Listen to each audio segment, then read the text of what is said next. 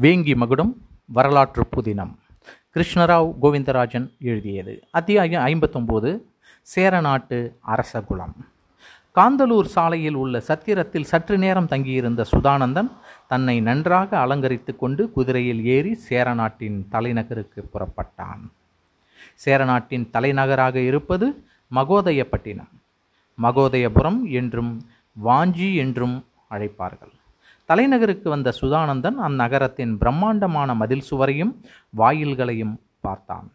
வாயில் காவலனிடம் தான் வந்த நோக்கத்தையும் பாண்டிய மன்னன் அமரபுஜங்கனின் தூதுவனாக வருவதாகவும் கூற பணிவுடன் வழிவிட்டனர்.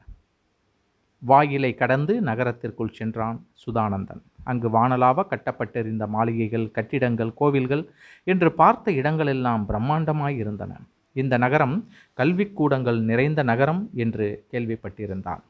தென் பாரதத்திலேயே மிக சிறந்த பல்கலைக்கழகம் இங்குதான் இருக்கிறது என்று சுதானந்தனுக்கு முன்னரே தெரியும்.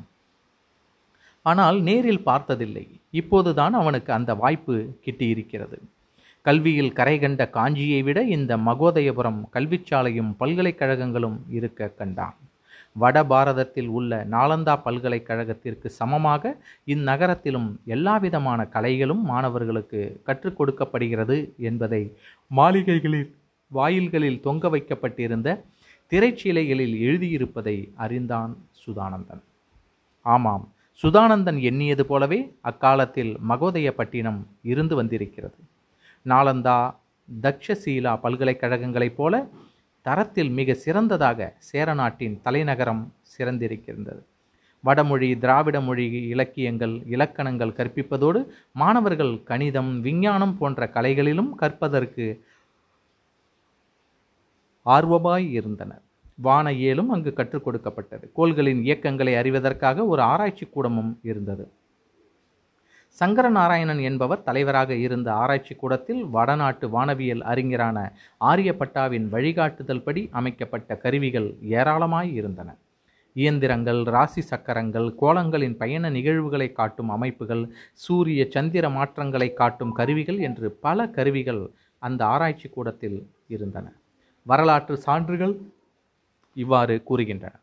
சேர நாட்டரசன் பாஸ்கர ரவிவர்மனின் மூதாதையர்களில் ஒருவனான ஸ்தானு ரவி என்பவன் அக்கூடத்தில் ஏராளமான கருவிகள் அமைத்து மாணாக்கர்கள் வானவியல் கல்வி கற்பதற்கு ஏற்பாடு செய்தமையால் அக்கூடத்திற்கு ரவிவர்ம எந்திரவாலயம் என்ற பெயர் வழங்கி வந்ததாக ஆராய்ச்சியாளர்கள் கூறுகின்றனர். அது மட்டுமல்லாமல் கால நேரத்தை காட்டும் கருவிகள் அமைத்து குறிப்பிட்ட கால இடைவெளிகளில் மணியோசை எழுப்பி பொதுமக்களும் கால நேரத்தை அறியும் வண்ணம் ஏற்பாடு செய்யப்பட்டிருந்தது. சுதானந்தன் ஒவ்வொரு இடமாக பார்த்து கொண்டு வந்தான். அந்த நகரத்தில் நடுநாயகமாக அமைந்தது திருவாஞ்சி குளம் கோவில். கோவிலை முதலில் அமைத்து அதன் பின்னர் கோவிலை சுற்றி நகரை அமைத்திருந்தனர். சேரநாட்டு அரசர்கள் கோவிலுக்குள் செல்வதற்கு ஆர்வமாக இருந்தாலும் முதலில் அரசரை பார்க்க வேண்டும் என்ற எண்ணத்தில் சேரமன்னன் அரண்மனைக்கு சென்றான் சுதானந்தன். சபா மண்டபத்தில் சிம்மாசனத்தில் வீற்றிருந்தான் சேரநாட்டு அரசன் பாஸ்கர ரவிவர்மன். வழி வழியாய் வந்த புகழ்பெற்ற சேர அரச பரம்பரையில் உதித்தவன் பாஸ்கர ரவிவர்மன். சேர அரச வம்சம் ஆயிரம் ஆண்டுகளுக்கு முன் மிக பெரும் பழம் பெரும் புகழ் பெற்றிருந்தது. சோழர்களையும் பாண்டியர்களையும் வென்று அவர்களை சேர மன்னனுக்கு கப்பம் செலுத்துமாறு செய்தனர். பாஸ்கர ரவிவர்மனின் முன்னோர்கள் உதயன் சேரலாதன் நெடுஞ்சேரலாதன் சேரன் செங்குட்டுவன் போன்ற புகழ்மிக்க அரசர்கள் சேரநாட்டின் புகழை உலகம் முழுவதும் பரப்பினர். யவனர்களும் ரோமாபுரி மக்களும் சேரநாட்டிற்கு வந்து வாணிபத்தில் ஈடுபட ஆர்வமாக இருந்தனர். எட்டு தொகையின் நாலாவது புத்தகமான பதிற்றுப்பத்தில் ஒவ்வொரு அரசனை பற்றியும் பத்து பத்து பாடல்கள் எழுதிய கவிஞர்கள் சேர அரசர்களை பற்றி இன்றளவும் அறிவதற்கு வழிவகுத்தனர். நெடுஞ்சேரலாதன் பல்யாணி சேல் கெழுகு கேட்டுவன் நார்முடி சேரல் அடுகோட்டுப்பட்டு சேரலாதன் சேரன் செங்குட்டுவன் செல்வ கடுங்கோ வலியநாதன் பெருஞ்சேரல் இரும்புரை இளஞ்சேரல் இரும்புரை போன்ற அரசர்கள் மிக்க புகழடைந்திருந்தனர்.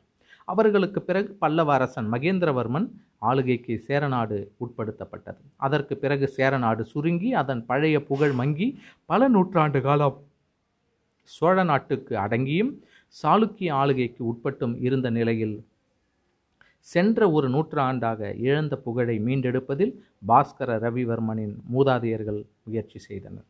பாஸ்கர ரவிவர்மன் காலத்தில் மீண்டும் புகழூச்சியை அடைந்தது.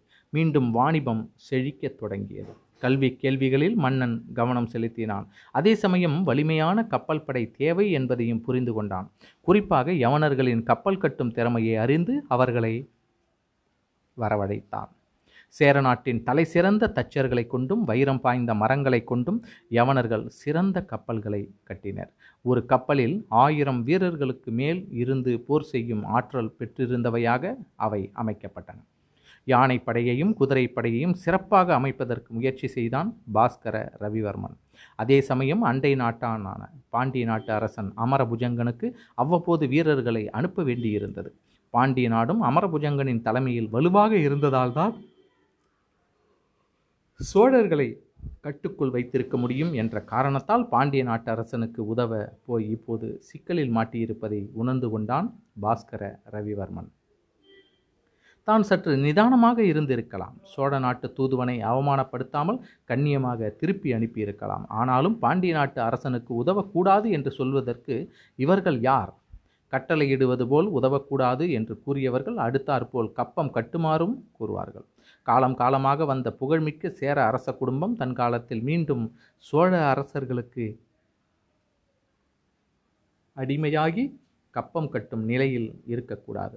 ஆரம்பத்திலேயே சோழர்களை தட்டி வைக்க வேண்டும். நம்மிடம் அவர்களை காட்டிலும் பலமான கப்பற்படை இருக்கிறது. பார்க்கலாம் ஒரு கை என்று எண்ணமிட்டவாறு சிம்மாசனத்தில் வீற்றிருந்த பாஸ்கர ரவிவர்மனிடம் ஒரு காவலாளி பணிந்து பேரரசே உங்களை தரிசிக்க வேண்டும் என்று பாண்டிய நாட்டு தூதுவர் சுதானந்தன் வந்திருக்கிறார் என்றான். சுதானந்தனை அழைத்து வருமாறு கூறினான் பாஸ்கர ரவிவர்மன்.